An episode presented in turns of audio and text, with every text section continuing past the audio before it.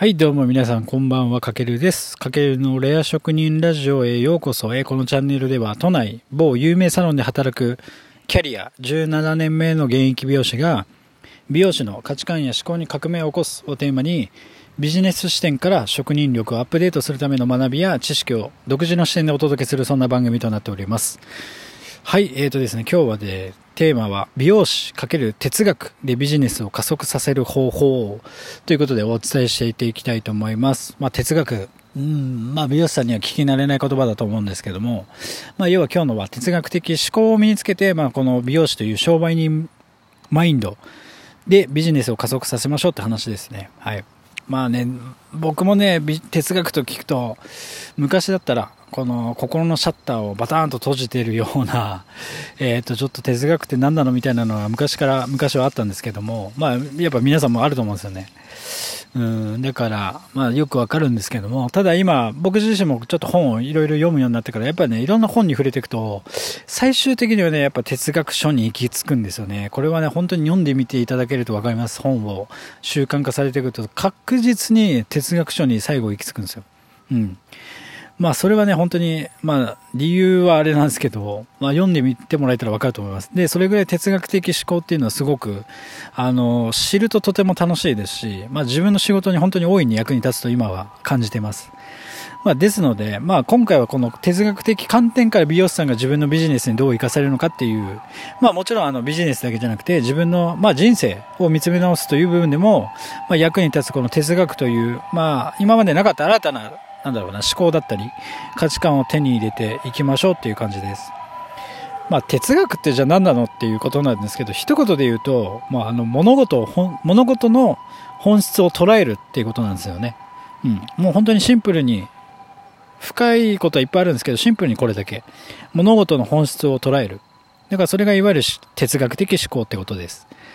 で、これもう哲学の概念はもう2500年前からのであって、そういった歴史があるので、まあ、このなんだろうな、戦争とかいろいろな、この、風、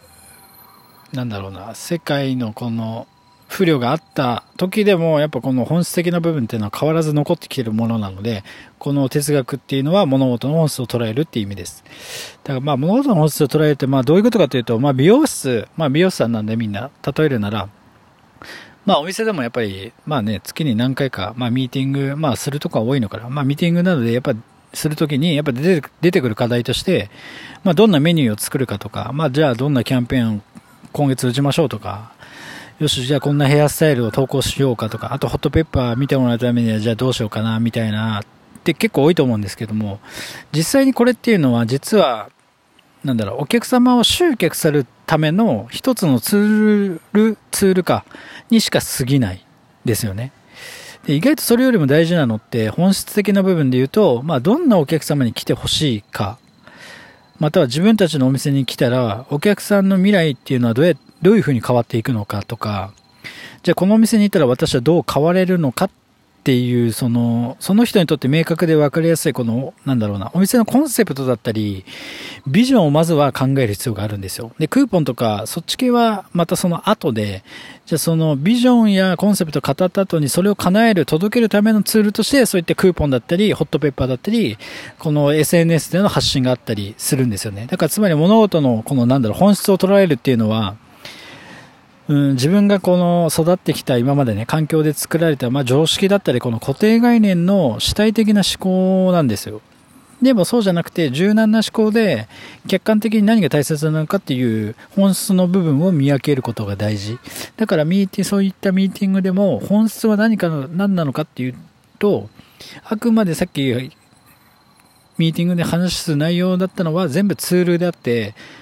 そのお店美容室がお客様をに来てもらうための本質の部分っていうのは私はどうなれるかっていうところがあの実際に話しな話さまなんだろう話し合わなくちゃいけないテーマなのかなっていう。だか哲学的思考をそこで持ってるとまあそこからちょっとこうまた客観的になんだろう角度から見れるっていうこと。だから美容師も必要なんですよね。で結構ね今ちなみになんだろう Google や Apple とかあの世界的企業もあの企業の自分たちの会社が発展のために結構哲学的思考を取り入れているんですよね。で、欧米では本当に哲学コンサルとか呼ばれる、まあ、コンサルタントがいるぐらいで、じゃあなぜ今哲学的思考がじゃあ大事なのかっていうところなんですけども、やっぱり今、この2020年テクノロジーの進化で、まあ、AI に多くの仕事が取って変わっていくんですよ。まあなんか事務処理とかね、そういった細かい仕事はもう AI ができてくるようになるし、あとはやっぱり人のこの生き方だったり価値観が多様化した現代にはやっぱビジネスでも、なんだ、答えのない課題に立ち向かうスキルがやっぱ欠かせないんですよね。それはコロナになってさらに加速してて、じゃあそこでなんで哲学的思考が大事かっていうと、やっぱりこの他者との差別化じゃないですけど、他と違うことをする。あとは自社の、なんだろうな、世界観を築いて、まあ、独自のビジョンを表現していく必要がやっぱあるんですよ。だからつまり物やサービスを売るんじゃなくて、世界観だったりコンセプトだったりビジョンを売ることがとても大事なんですよ。だからその時に役に立つのがこの哲学の視点。で、まあ哲学、まあいくらだなっても、だから実際にね、本来は直接的に自分のこのビジネスとかの利益に結びつくことってのは、えっ、ー、と、少ないです、めちゃくちゃ。うん、これが直結するわけじゃないんですけども、でもその核となるこのビジョンだったりマーケティング戦略の、まあ、土台となるこの部分にはやっぱ哲学的観点の思考が、まあ、考えたりすることは今後多分確実に必要になってくるんじゃないかなと思ってて。で、こ、これはすごくいいことなんですけど、美容師さんってやっぱもともと技術で、なんだろう、飯を食べてるじゃないですか。で、やっぱりその分クリエイティブな能力とかは圧倒的に高い職業だと思ってるんですよね。だから世界観の作り方だったり、そのコンセプトやビジョンをこの作ることと美容師っていうのは相性がとてもいいと思うので、だからこそこの今日話しているようなこの本質を捉える力を身につける、身につける哲学的思考を掛け算することでやっぱ美容師というビジネスが加速していくんじゃないかなと思ってます。で、この哲学的思考からビジネスを考えることについてはまだやっぱね、まあ世界的企業はまあ本当に GAFA と呼ばれるところは率先してやってますけど、日本では全然まだ広がってないので、まあもちろんね、美容業界でもこんな考えで、なんかビジネスを意識してる人はあんまり少ないと思うんですけども、なんか単純に、じゃあ美容師かける哲学の掛け算で活動している人は少ないからこそ、まあ、今後差別化になるし、先にやってた方がやっぱ圧倒的強いし、まあ、新たなこの自分のブランディングとしても価値を作れるんじゃないかなって僕は感じています。もしどなたかこの話を聞いて率先してちょっとそれをやってみるっていうのもありだと思います。うん。なので、まあ、先ほどね、例で挙げたあの、ミーティングでの課題一つにしてもそうですけど、まあ、これは本質をちゃんと捉えているのかっていうのを、っていう問いかなを常に自分に問う問うことを意識しましょうってことです。だからそれがミーティングに限らず自分が SNS を発信するときだったり、本当にまさにお客様にサービスを提供している瞬間もそうですし、まあ仕事以外のライフスタイルでもじゃあどうなのかっていうこう様々な角度から観点からまあ本質を捉えることを意識するとまあ自分の中になかったやっぱ価値観だったり思考が育まれてまあ柔軟に変化していくことができるとあの僕は強く感じています。うん、なので美容師さんもね、今までとちょっと同じ商売人マインドだけじゃなくて、やっぱ哲学の力を必要としていきましょうということです。まあ今日はこんな感じかな。で、最後にはちょっとね、哲学を勉強する上で、まあ僕がお勧めしている本をちょっと紹介していきたいと思うんですけども、うんとね、あの、ニュースピックスクールっていう、まあ僕スクールにニュースピックが運営するスクールの第一期生として参加してたんですけども、そこで僕のプロジェクトリーダーを作っ勤めていただいた佐々木さんがお勧めしてくれた本があって、それはですね、あれですね、アリストテレス。皆さん分かりますか？アリストテレス。もう哲学書で言えば、まあ避けては通れない人ですけども、アリストテレスのこの詩学、